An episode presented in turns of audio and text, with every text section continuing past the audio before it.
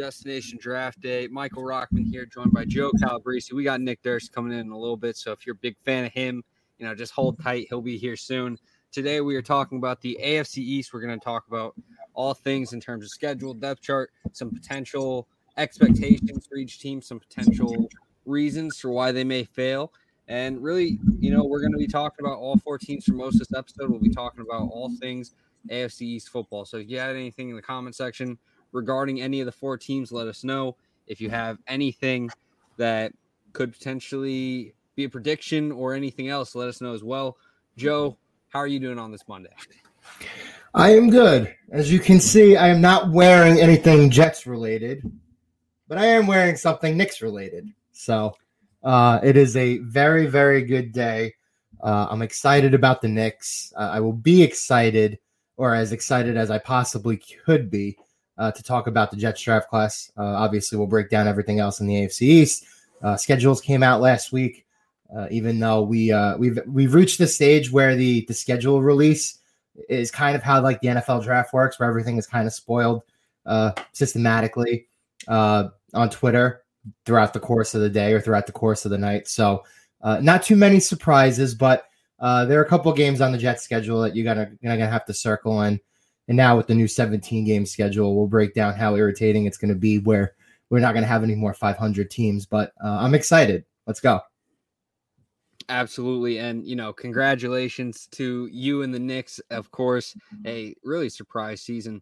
And looking at this AFC East, you know, I'm sure some of those Knicks fans are kind of hoping that New York momentum carries over for the Jets. Greg Saleh or Robert Saleh, sorry, now in position to really lead this team. And we saw it with San Francisco, plenty of great games where maybe the defense was decimated with injuries and they were tight in these contests. This AFC East division, which has been kind of mocked for so long, now has some very good coaches in place, some teams that are definitely building up in the right direction. You can never count out the Patriots. The Dolphins have taken major strides. The Bills just made it to the AFC Championship last year. And now the Jets finally get their franchise quarterback, a great coach, and really putting into places or the pieces in place. What are your thoughts so far on just the AFC East as a whole in terms of where it ranks with the other divisions? So we hope, right? Uh, they yeah. said the same thing about Sam Darnold. Uh, so, but let's put things into perspective. I think last year both the Bills uh, and the Dolphins, we could acknowledge those teams as good teams. I think the Bills are, are, one of the few like great teams right now in the NFL who I think you can consider a true contender. The Patriots had a down year, but I think that was more because of players opting out. Obviously, when you lose Tom Brady and he goes and does his thing and wins another Super Bowl, you know that's kind of hard to replace. Uh, the Jets did not have a great year last year, but collectively speaking, the AFC East as a whole uh, is getting better. Uh, I think the division as a whole will actually be better than it was last year. And last year, they were pretty good. Not great. You know, there were divisions out there that were better. Uh, but when we look at the depth, uh, the what each team uh, accomplished last year, uh, and what the what what each team added this year, especially in, in their draft classes. Uh, you touched on the Jets draft class. Well, we'll talk about that in a minute. Uh, Patriots lost Tom Brady. Didn't really have a solution at quarterback last year. They had both Cam Newton, who I thought pretty under the circumstances, especially with the shoulder injury and stuff. I think he played as well as he could have. I definitely think had that team been totally healthy and and everybody opted in to play, and Belichick kind of had a little more of a a full army at his disposal. I definitely think they could have finished two or three wins better than they did. So I think a lot of the what the Patriots dealt with last year was very circumstantial. Uh, I don't consider it a knock against Belichick or the program that they're running there at all. Uh, Flores in Miami was one of the coaches uh, of the year last year, as was Sean McDermott in, in Buffalo. So you're 100% right. The the coaching depth, I think, in this division, you could say if Saleh gets the Jets on track very early, kind of like what Joe Judge did with the Giants last year, uh, didn't necessarily see it translate as to, eh, to as many wins as there could have been, but you definitely saw a, a directional and organizational shift with the Giants. And I think that's what Jets fans are, are kind of hoping for now. Uh, I think if the Jets, I, I, can't see them being kind of like a, like an eight or nine win team, but I think if they're a super competitive team that can win five or six or seven games, uh, which I think is very possible given the circumstances, that might be your worst team in your division because you might have three playoff teams coming out of this division.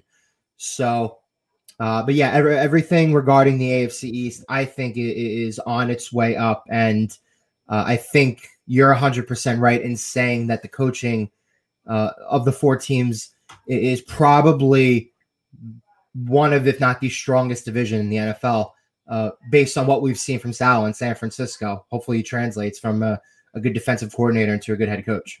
Absolutely. And, you know, you kind of mentioned it already for the expectation of the Jets. I think it's important that fans out there realize, you know, look like look at the team like Carolina last year, where maybe they weren't expected to win many games, and Rhule Brady, all that together really combined them to where they were able to move up to a competitive team in a lot of games where their defense was almost entirely rookies.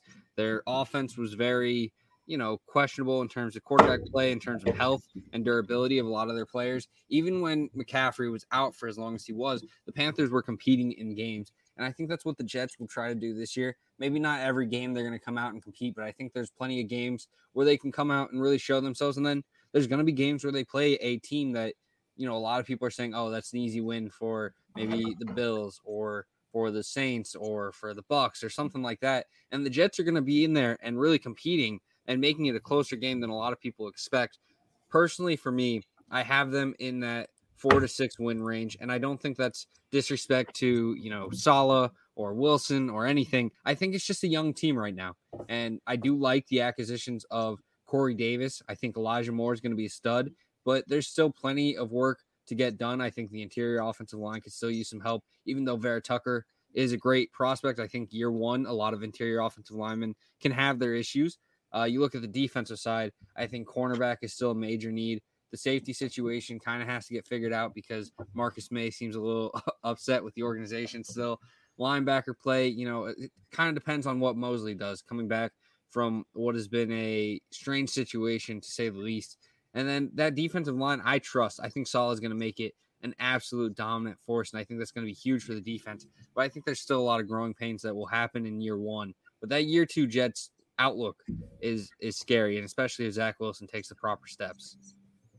Yeah, so we'll we'll break this down. Uh, we'll go pick by pick here. I'll I'll, I'll represent the Jets fans here. Uh, Zach Wilson. Every year there's a riser, right? It, it happens every year in the draft, and, and this year uh, we were we were faced with a scenario where uh, the number two pick wasn't really decided on. I think really, truthfully, until the final quarter poll of the season. I think that is when a lot of people started recognizing Zach Wilson as the standout guy behind Trevor Lawrence. So the Jets did not end up with the worst record. They did not end up with Trevor Lawrence. That was the Jaguars. Uh, I am a huge fan right now of what Joe Douglas has been able to accomplish because I think when we look at the past number of, of Jets general managers, I think the two things that we've kind of seen is number one, kind of misallocating the cap. A uh, lot of splurgy type of free agent signings, trying to to mask deficiencies on the roster. Uh, you did not see that with Joe Douglas. Joe Douglas came in here from day one, and he had a mission, which was to properly, you know, professionally tear down the roster, clear the cap, start fresh. Uh, so I think from that from that perspective, point one, he's been a success. Uh, he's given this team a lot of flexibility. And number two, uh, most general managers uh, have had very, very, very shaky drafts. Now, the Jets, over the course of the years, they've had on a couple of picks. They've had a couple of really good draft picks. Uh, and now that you see the success that Leonard Williams has had since he was traded to the Giants, uh, that pick kind of look, looks a little bit better in hindsight. Uh, he was a top 10 pick. But we had questions with with Quinnen Williams coming out of Alabama, he was not good as a rookie, and a lot of and injuries and I think uh, adjusting to the NFL kind of had something to do with that, but he had a really good year last year. Uh, was was it spectacular? You know, by all means no, but uh, he definitely took a really nice step forward, and I think he's going to be the player I think that benefits the most from Sal coming in here. But you know, back to Douglas. Uh, by those two accounts, right? The the cap and the draft.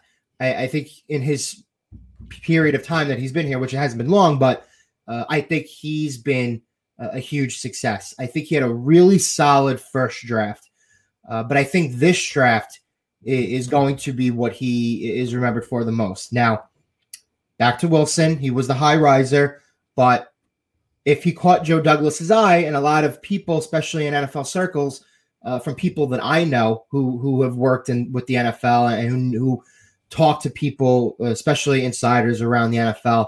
Uh, a lot of talent evaluators uh, really, really like Zach Wilson. They believe his mobility is going to be a huge strength at the next level, uh, kind of like what people were saying about Sam Darnold. Uh, he can make all the throws, uh, but he just has like that moxie. A lot of people like uh, his natural ability. He's still a little bit raw, I think, but the biggest difference between what the Jets had with Sam Darnold and what the Jets are going to have with Zach Wilson is the ability to protect him. Now, Joe Douglas, his first draft pick was Mekhi Becton, who is hopefully going to be the franchise left tackle that you need uh, for the next 10 years. Uh, you mentioned Vera Tucker. They took an interior offensive lineman out of USC with their second pick and they traded up to do so. But the the the prevailing sentiment here is that Joe Douglas is like, you know something? I am going to build this wall on the left side of my offensive line, and I am going to send my rookie quarterback in there from day one, and he's not going to have to worry about his blind side. So uh, we'll see how Vera Tucker translates. A lot of people like him. Uh, he was consensus one of the the one or two best interior offensive linemen in the draft. So uh, a lot of people were really really happy with that pick. Uh, you mentioned Elijah Moore the Jets have not really had a great history when it comes to receivers in the second round. Uh, you look at Stephen Hill, who was a huge bust. Devin Smith was projected as a solid vertical threat coming out of Ohio State. Never could stay healthy, never could stay on the field. That didn't really work out. Uh, but I think I think Elijah Moore has a lot more talent than the, those two guys had. And had he gone in the the latter half of the first round, you know, from maybe pick 24 or 25 on, you know, a lot of people wouldn't have even batted an eyelash. You know, that was kind of like the appropriate spot for him. And I think the Jets uh, have a legitimate, legitimate playmaker on offense that they could put next to Corey Davis. Uh, Corey Davis was the fifth overall pick from the Titans a couple years ago. While he was never great in Tennessee, he was really kind of starting to come on here the last season and a half. And I think a lot of that was because he had AJ Brown playing opposite him. And I think both of those guys ended up meshing well, really together on the field. So uh, what you're seeing with Douglas here is, you know, another move that they mirrored in Philly. Uh, a couple years ago, the Eagles signed Alshon Jeffery as a free agent, and while a lot of people tended to question that move, uh, while a lot of people definitely never really saw Jeffery as a top ten receiver, uh, he was very instrumental on that team that ended up winning the Super Bowl.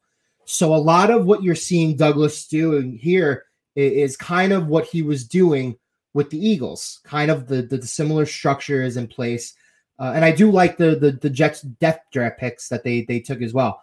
Uh, they took Michael Carter, running back out of North Carolina, in the fourth round.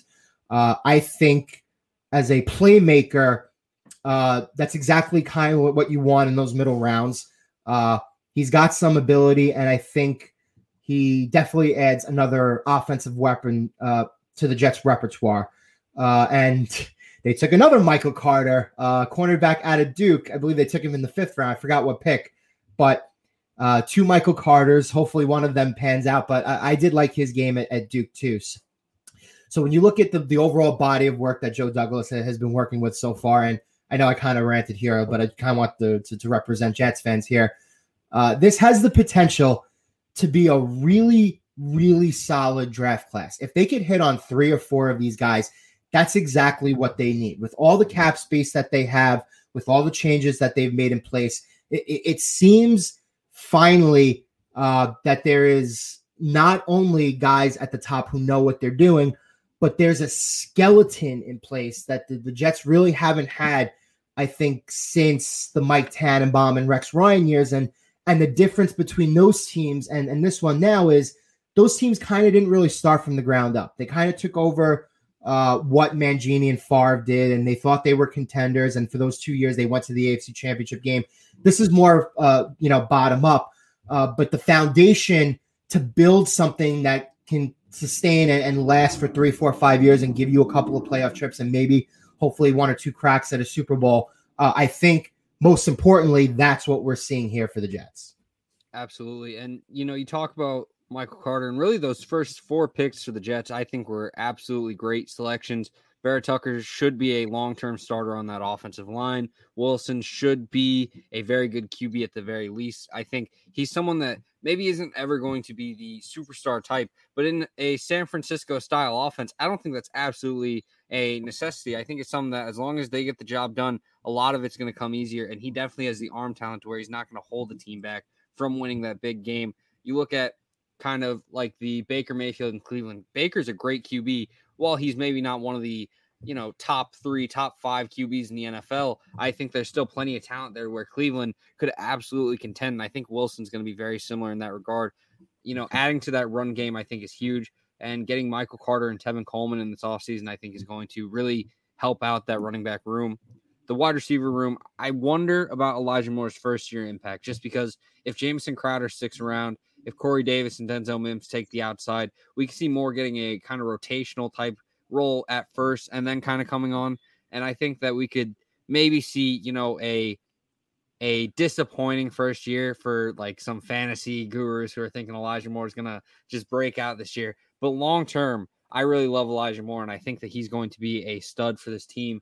Really, you know, we kind of talked about it already, but the big question mark is just that secondary and what happens there with those corners. Can Jason Jason Pinnock, a late round pick in this year's draft, really step up and become a key contributor and potentially get a job starting there? Uh, Michael Michael Carter from Duke had some cornerback experience. He's also listed as a safety. He'll be moving around in that backfield.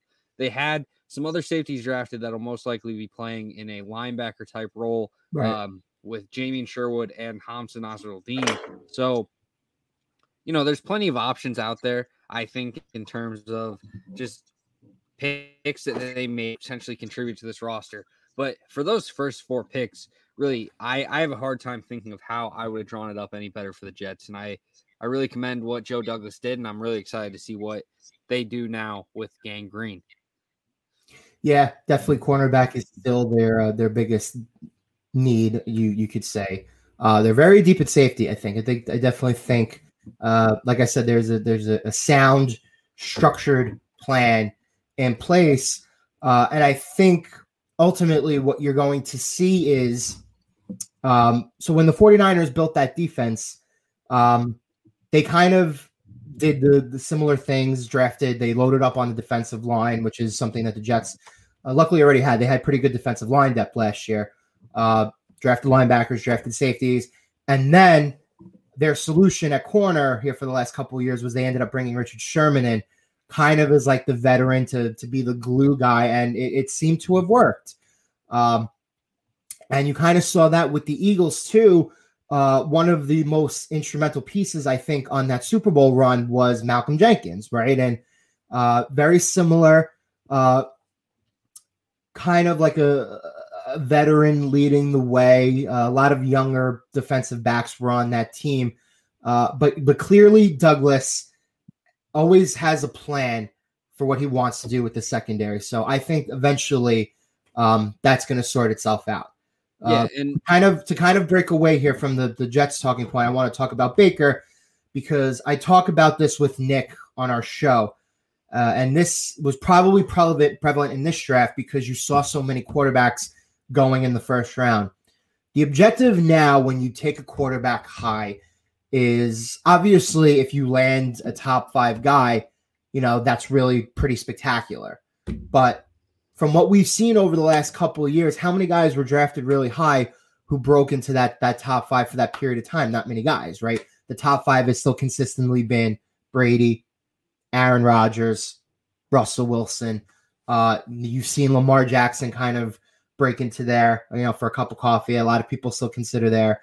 Uh, Patrick Mahomes is, definitely there. Uh, outside of all the legal problems, you could have probably put maybe Deshaun Watson in there. You know, but outside of that, there have been a lot of quarterbacks taken in the first round. Goff, I don't think he's hit that status. Wentz, he's on his second team now, as is Goff, right? Um, you know, Winston and, and Mariota kind of flat. Well, I wouldn't say floundering, but you know, they're on their their second teams respectively. You know, haven't really had that level of success. Uh, you look at guys like Baker Mayfield. I don't think Baker Mayfield is a top five prospect, uh, a player who could be that. Um, Josh Allen, I think, could break into that mold. Nick and I really like him. Uh, you saw Justin Herbert kind of have a really spectacular rookie season, but you know, more often than not, when you're taking a quarterback high, essentially what you're looking for is really good, sound competence at the position. And I think when you see a team like the Dolphins, who took Tua uh, top five last year, their mindset is we already have a really good defense in place. We have a really great head coach who can get the most out of this defensive talent.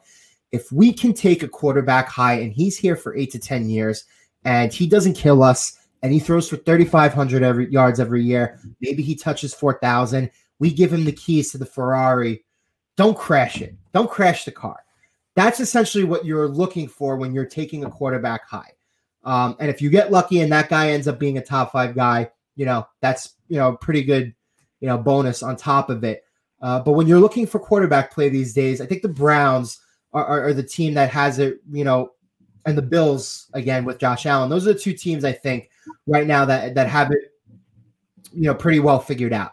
You take the quarterback high. If he gives you top five production, that's a bonus. But you take a top five or a top 10 guy with some talent, you give him an offensive line, you give him a sound running game, or you give him enough weapons to succeed. In the Bills' case, they needed to give Josh Allen some big help. So what did they do? They traded for Stefon Diggs last offseason. And you know what he did? He was only the best receiver in the NFL last year, I think. One of the best route runners consistently in Minnesota. Last year, I think he took a really huge step forward and became a, really, you know, true upper echelon receiver. You know, with Cleveland, um, they traded for Odell Beckham, but it was definitely Nick Chubb who who helps the offense a little bit more. Both teams have really sound offensive lines. Both teams have good defenses. Uh, Nick, I think, would argue that Josh Allen is a top five quarterback. Uh, I think I need to see it for one more season before I would put him in that category. But when you look at those two teams, uh, those two teams have it pretty figured out, right? So I think that's what you're looking at when you see the Jets take Zach Wilson, when you took the when you saw the 49ers take Trey Lance, uh, when you saw the Patriots take Mac Jones. I, I think you're just looking for sound competence at the position more so than thinking like you're buying a lottery ticket and you have uh, you're going to hit, you know, big. Yeah, I think I'd agree with you. A lot of QB evaluation is just how well they can step in and really get the job done. A lot of these teams are very trustworthy in the fact that they can build a good enough team as long as the QB can maintain what this what success they've built with the rest of this roster.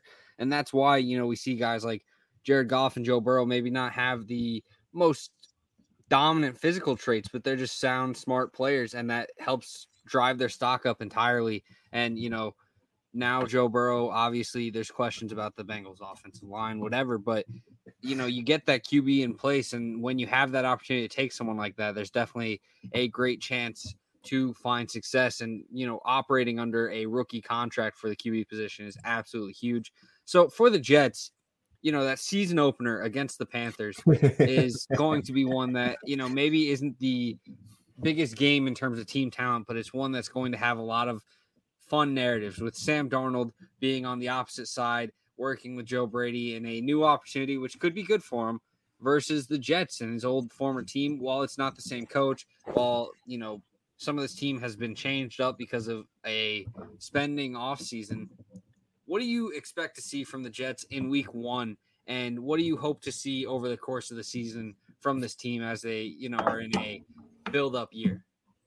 I expect Sam Darnold to throw for 320 yards, two touchdowns, and an interception. Um, that is going to be, uh, it's going to be a bittersweet game, I think, because I, I personally think the the market for quarterbacks in the offseason was Uh, it, it dried up.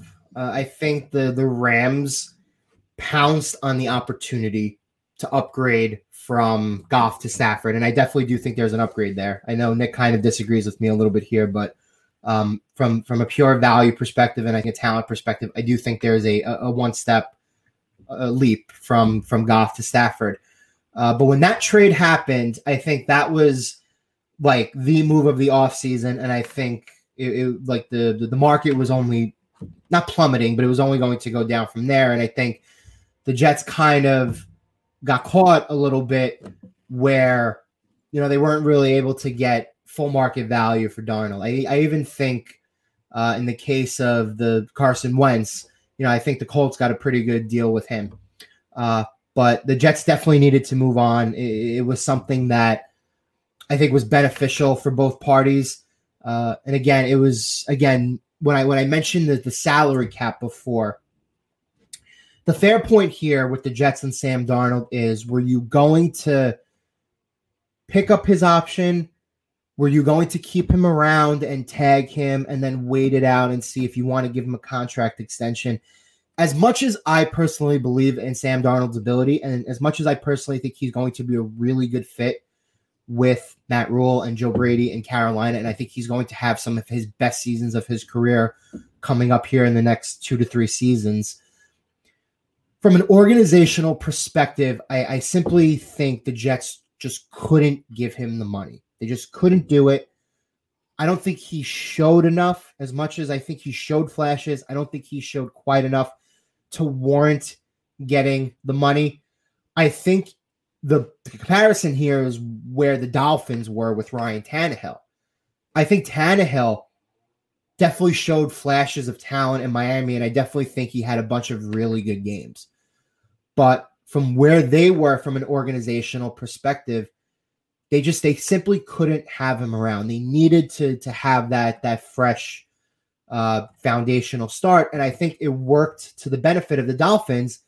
And I sure as hell think it worked to the, the benefit of the Titans because I think the Titans, from where they were, uh, I think that that was a, perfect fit. I think it was a, a total match made in heaven. Uh, ended up getting Tannehill more as a bargain because I think he went for like a fourth round draft pick. But uh, Darnold got a second round draft pick, and and I think the the value of the talented quarterback who has shown something hasn't quite shown enough. Uh, I think the value for that guy is always a second and something else, whether it's a conditional pick, conditional third, conditional fourth. Uh, in this case, the value is kind of a little bit less, but it's always just a second and something else. And um, I think the, the, the the marriage had to end. Uh, I think the Jets needed to move on, and and now they end up having Zach Wilson, and they they hit the reset button have him on his rookie contract. Uh, you can start fresh from an evaluation perspective.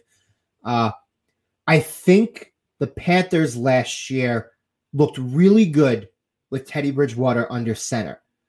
But Bridgewater himself, and a lot of people would, would say this, there are limitations of what you can do with Bridgewater on his own. Can he hold the fort down and can he put up stats and can he be a solid option? Sure. Uh, is he capable of making the playoffs? Sure. You know, we saw it with Minnesota. You know, he did take them to the playoffs once. But is there a ceiling on what Bridgewater can do? And I think a lot of people would say yes. And I think Carolina made that determination as well. I don't think Darnold necessarily has those questions yet. I think a lot of people still see Sam Darnold as a good option. I think they see his ceiling as somebody um, who can get you to the playoffs and get you through the playoffs, right? So I think Carolina is it rolling the dice a little bit sure, but I think the ceiling of Darnold in Carolina was higher than it was going to be with Bridgewater with Carolina. And I think the coaching staff uh, and the general manager there kind of acknowledge that fact, right? So uh, I think it's a great fit. I think he's got a ton to work with. They're going to bring DJ Moore back. Christian McCaffrey is going to be healthy. They have some depth there, receiver, some good depth at receiver. And I think personally, Joe Brady is one of the brightest offensive minds in the NFL. I thought he was one of the brightest minds in college. I thought the transition last year was pretty seamless. I think that Panthers offense, despite everything that happened, looked really good. Brady's going to be the hot offensive coordinator this year. He's going to be the guy who halfway through the season, everybody's going to say, Where's Joe Brady going as a head coach? It's only a matter of time. Uh, but yeah, that week one game for the Jets is going to be very difficult. I think it's a tough matchup for them right out of the gate. I like that Carolina team. I think they're going to compete for a playoff spot this season. And I think a lot of that is going to be just guys getting healthy and Darnold being able to to play with you know a, a lot of talent uh, and, and more structure than he had with the Jets for the first time in his career. Absolutely. And we got to bring in Nick Durst, who's finally arrived. Hello, Nick. How are you? There you go. Fashionably late, as always. Well, not, I'm not really fashionably late. Just, you know, work comes first. But, you know, I, I like that Joe is acknowledging his fellow Joe, Joe Brady, because pretty soon Joe Brady's going to be another Joe, his other guy, Joe Burrow in Cincinnati. Yeah. But uh, Sam Darnold experiment, don't know how it's going to work out. I'm projecting that next year on this show – we'll be talking about the new Panthers quarterback that they drafted in the top 10 of the draft? That's my prediction for Sam Darnold. He's not going to be the head of the table for long in, in Carolina. I'm telling you, if uh, if the Panthers are indeed in that QB market, they're going to be high on Sam Howell, the kid from North Carolina. I think a lot they of fans be. are going to be wanting that very badly to where Carolina keeps the hometown product. But looking at the Jets already, we now have some other teams that we got to address. I think one of the big teams that, you know, Nick loves talking about, the Buffalo Bills, have really put themselves in a position to contend year after year with Josh Allen's great development. Brian Daboll back for another year, I think is absolutely huge. But, you know, in this offseason, they really didn't make a bunch of huge splashes. They mostly retained a lot of their players. In the draft, they kind of dipped into one position multiple times. That's a uh, big defensive end spot with Gregory Rousseau, Carlos Basham. You know, there's just so many pieces that should help out this defensive line. But really, I just want to get what you guys think is to be seen in, in this new year for Josh Allen with another year on top, and also just what the Bills can do to build on to what was already a great stride season last year. Yeah, I mean, right now, I mean, Patrick Mahomes, he's the tribal chief, so everyone's trying to knock him, you know, off the off the head of the table here. So the Bills are very close. We discussed this the other day with the Bills and the Browns, but love Josh Allen. I wouldn't be surprised if he wins MVP this year. I think it's only a matter of time here. And I love that they took the defensive ends because they're building their team for one game. And that's the AFC Championship game. And their idea is we saw the Super Bowl Mahomes got beat because of the defensive ends. We played him two weeks before. We couldn't stop him. We couldn't get to him. So I like that they were going for the defensive ends there because, Joe, if you look at them offensively, nobody circles the wagons like the Buffalo Bills. This team is a high powered offense. We saw when they just destroyed the Cowboys, and all year they were putting up massive amount of points. Yeah.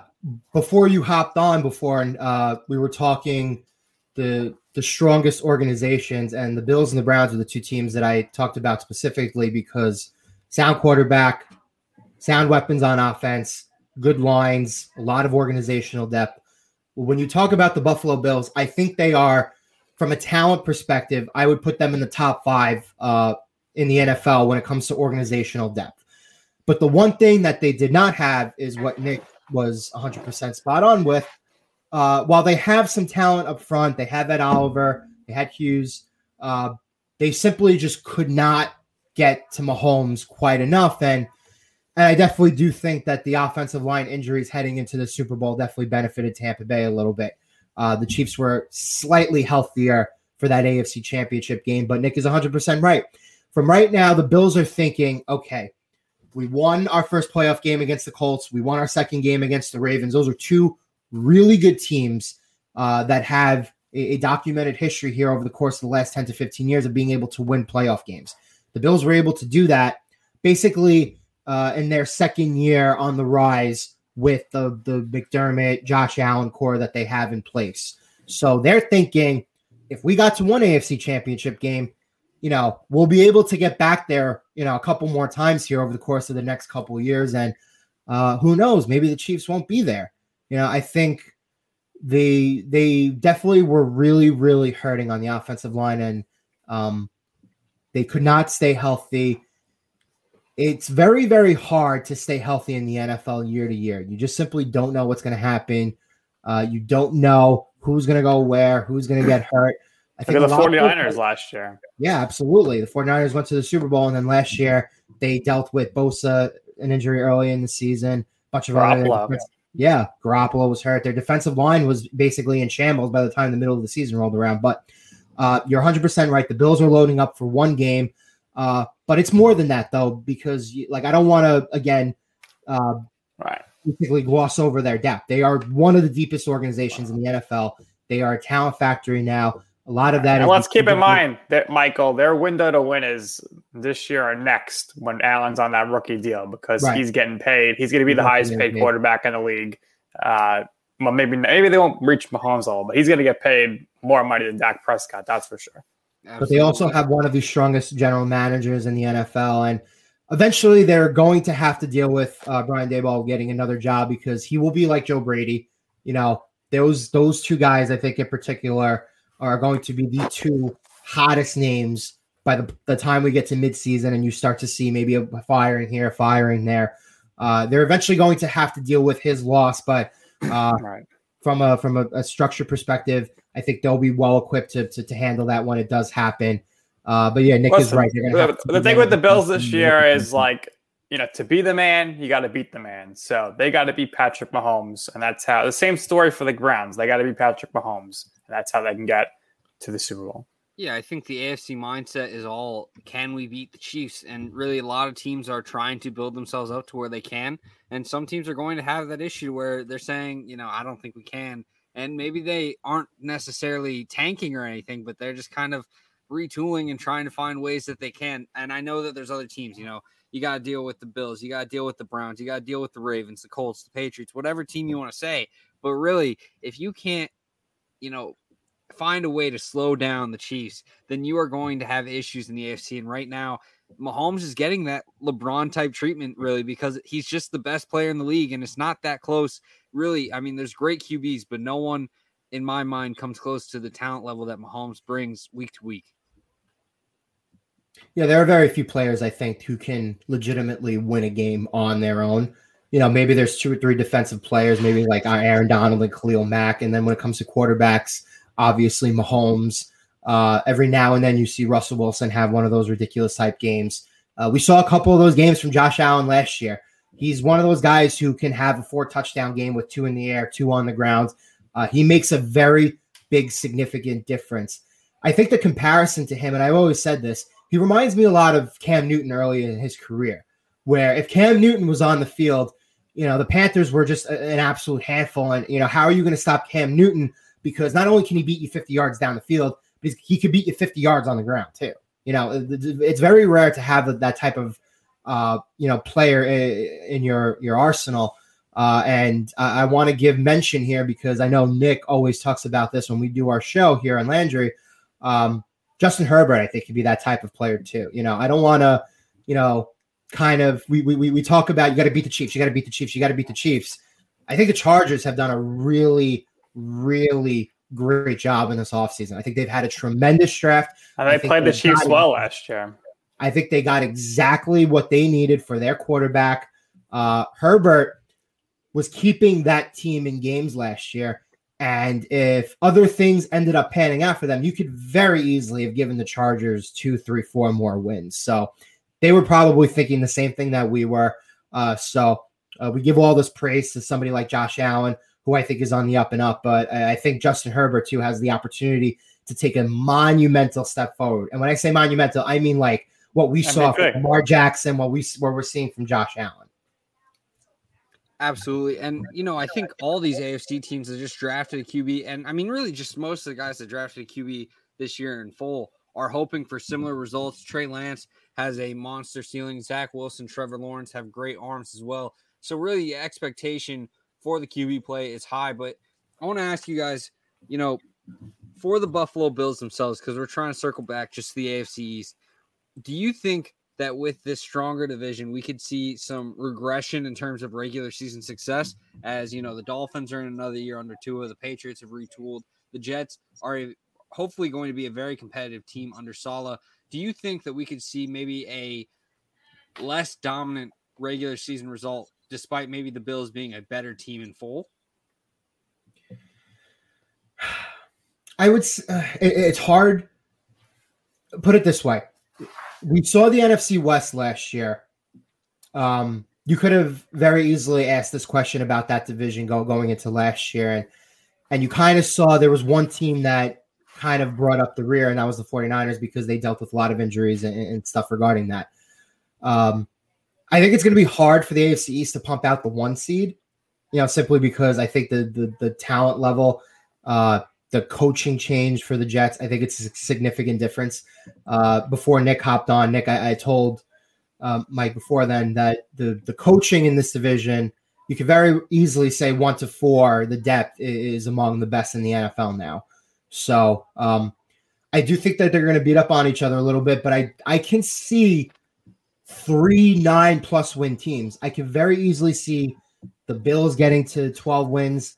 I can see the Dolphins and the Patriots getting to nine or 10 wins. Like I said, I could see at least three playoff teams. I think it's going to be really ridiculously hard for anybody to get four playoff teams in. Um, I think three playoff teams for the AFC is certainly possible. Uh, I think they're on. I definitely do think that they're on their way up. I, I think while they will probably beat up on each other a little bit, uh, I don't think that's going to necessarily be the case. So I think the Bills are still maybe they you know win a game less. Maybe they they lose a game more because of the extra game, but uh, you know it's it's crucial for them not to get the three seed. Assuming we're going to say the Chiefs get the one seed, because then they then they you know don't, they they don't want to play them until the championship game. So that's okay. But uh, you know I I don't believe in Tua, so I don't think the Dolphins are the real threat. Uh, I don't believe in Cam Newton at all. I think you know he, he's going to be up and down. We might see Mac Jones, but the Patriots defense is a lot better. Everyone's back. They stacked up, and the two tight end set is going to be huge. Uh, as for the Jets, they're the worst team in the division. Uh, maybe they double their win total from last year, perhaps triple it, get up to like five, four or five. But I don't think they're going to be much of an issue for any of the team in that division. So the, everyone's going to beat up on the Jets still, uh, but Patriots are going to be tougher, and it really comes down to Tua: is he going to be healthy and can he be consistent? Yeah, and I think that's the next transition for what we're going to talk about. The Miami Dolphins. Flores has done a wonderful job building up this defense, really turning around a lot of play that maybe wasn't expected. That first year there were some issues. And then that next year, he got a few of his guys, got a few of these players under his new scheme, really familiar with it, and they took a huge stride. Now, in year three of the Flores regime, you know, I think we could see some great strides. I think Tua has now gotten a little underrated because he was a rookie. You know, he's definitely still dealing with some injuries, still has to adjust to the NFL level. I think that there's plenty of potential for the Dolphins here, but the big question mark is still what is Tua going to do in year two? What are your guys' expectations for Tua Tagovailoa and what the Dolphins will do in year three under Brian Flores? I think the defense is going to be tremendous again. It's going to win them a few games, but Tua, I just I don't know. It's a real, it's really a big unknown. He had some good flashes last year. he also had some games where he got benched for Ryan Fitzpatrick. So you know, I think realistic expectations for Tua is hopefully he plays uh, 17 games. I think if you're a Dolphins fan, that's really all you can ask for, and then you got to just hope that his talent uh, falls into place there. Uh, you can't go out there and say, "Oh, I'm hoping Tua throws, you know, 39 touchdowns, three interceptions." That's asking a little too much, I think, for a quarterback going into his first full season as a starting quarterback. Yeah, when I look at Miami, I think we, when when we talk about his development, he's he's a guy I can't see breaking that cusp of, of really like the upper echelon of quarterbacks, simply because I think the injury that he sustained in college is always going to hit, like limit him in, in some way. Uh, but when you look at Tua, I definitely do think he has like the brain power to be an elite game manager, and I personally think Brian Flores is one of the best coaches in the NFL. Uh, what I saw from him in his first year, when he took a team that most people thought would win maybe one game at best, and he got five wins out of them, uh, especially with having Ryan Fitzpatrick in the fold. Uh, to me, I just think simply there are very few coaches in the NFL who get a, a ridiculous amount of more from less, and he's one of them. Him, so Belichick, and Judge, and they all came from Belichick. What that's choice. right. Uh, that Belichick tree, the first ten to fifteen years or so, really wasn't pumping out and producing uh, NFL quality right. head coaches, but it seems like the last. Uh, yeah, you know, sometimes what you got to do is you got to you got to take the tree branch or root and transplant it to some new soil, and that's right. what that's what's happening. You know, it didn't work with O'Brien, it, it didn't work with uh, Weis or Crennel, uh, but it looks like Flores and Judge it might might work out with these guys. Yeah, I I definitely think they have looked really good so far. I think the Giants are primed for a year or two jump. Uh, but back to Miami, uh, he gets there's nobody I think who gets more with less. I think he's spectacular doing that. Uh, they improved. They took a receiver in the draft. They gave him some a weapon to work with. So the the hope I think is that Tua can be an elite game manager. And when we say elite game manager, guy who doesn't turn the football over, consistently gets 200, 250 yards, um, I think he can be that. I definitely think he can be that. They are a very pesky team. They play up to competition as opposed to playing down to competition. And I think that's something that will always translate. So, again, it's like Nick said the question is can he stay healthy for 17 games, not 16? Because I've made that mistake a couple of times already. Um, yeah, think, can he stay oh. healthy for the 17 games? That remains to be seen. Is he going to come out of the gates and he's going to be healthy the first four, three, four weeks of the season? They start off well, two and one, three and one, and then you know maybe he gets hurt, right? And and, then from there, uh, I think it's it's going to be a, a tough question for them to ask. But if he can stay on the field and he can be just a really good game manager, I think he's got the potential to be an elite game manager. But if he's good at that, then the Dolphins, I think, will definitely hit at least that nine win mark, which I think you need to be nine and eight to at least have to be in the conversation for those six or seven seeds. They can hit that, which I think they can. I think they could get to ten and seven or maybe eleven and six under the right circumstances. You know, if the if it if things kind of break right for them, uh, then I could definitely see it.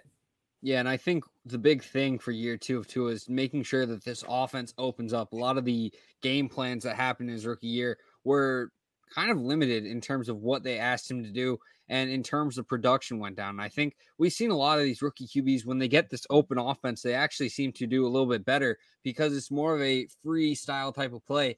And while Tua maybe doesn't offer the same physical talent that maybe a Herbert does or some other QBs that have succeeded in year one, I do think that he does have the talent and you know opening up that offense is absolutely huge. If you're having him throw those little two yard dump offs all game, the defense is going to pick up on it. He's going to be limited in what he's doing, and then the you know, overall production is just going to be stalled entirely. So opening up that offense, hopefully he develops a little bit on his own, gets a little bit healthier, can, a little bit.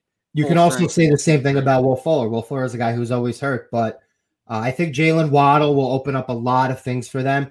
If Waddle and Fuller can stay healthy, and if Tua can stay healthy, that's as good of a trio as you have in this division. You know what Absolutely. I mean? I mean, having Allen and, and Diggs uh, I mean, that's pretty hard to replicate. But uh, those three pieces together, I think, gives Miami something that they simply have not had in a while. And for the last team that we're going to be talking about in this AFC East preview, the team that Miami will face off in in week one, the New England Patriots.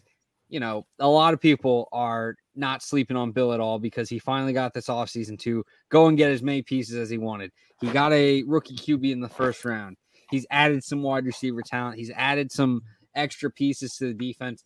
What are the expectations for you guys when it comes to the Patriots? And, you know, what is the ceiling for what you guys think Bill could do with this year of, you know, probably probably a little bit of QB controversy, but overall this roster is definitely talented enough to be legit. What do you guys have as expectations and just overall what would you want to see as a Patriots standard for well, I think my personal expectations are probably nine and eight. I think they're a nine and eight team. Um, the ceiling is AFC's champions. Uh, don't doubt Bill Belichick. And I don't think they're a Super Bowl contender, but I could certainly see them winning a wild card round game. Uh, you know, it's going to be interesting to see what we're seeing with Cam Newton here. Uh, they got you got to try to keep him healthy, of course. But uh, you know, my question for you, Michael, is uh, how many weeks does it take before we see a quarterback change? Yeah, it's going to be interesting for sure. I think you know Cam could very well come out and have a lot better season and contain or sustain that success that we see. You know, early last year he started out very well, and then things started to fall apart kind of after he got COVID. So maybe if he has this success early and continues to build on it, we could see all year where Cam Newton's the starter and Mac Jones doesn't touch the field. But, you know, is that going to happen? There's still some passing issues out of Cam Newton that happened consistently last year. You know, too many mid range passes and short range passes that just drove straight to the dirt, too many interceptions, turnovers, fumbles, whatever. And that's going to be the big question mark. Can he keep the ball? Can he limit his turnovers? Because, you know, while he didn't throw for a lot of touchdowns, he still put up 20 touchdowns throughout the course of the season, which is productive enough, especially with what I expect to be a very impressive run game with Damien Harris, Sony Michel, Rhamondre Stevenson. I think they're going to try to run the ball a lot, try to keep this simple. But at the same time, if Cam Newton can A, contribute in the run game, and B, you know, just limit his turnovers, then he could contain a large lead on this starting job, and really Mac Jones just kind of sits for the year, despite maybe being one of the more perceived pro ready prospects in this class. As somebody who has appreciated the talent level of Cam Newton through the years, uh, I'm going to put this on record right now. I think the Patriots should start Mac Jones in Week One. I, I think, uh, I think Cam played a couple of really nice games last year. He looked good kind of early in the season.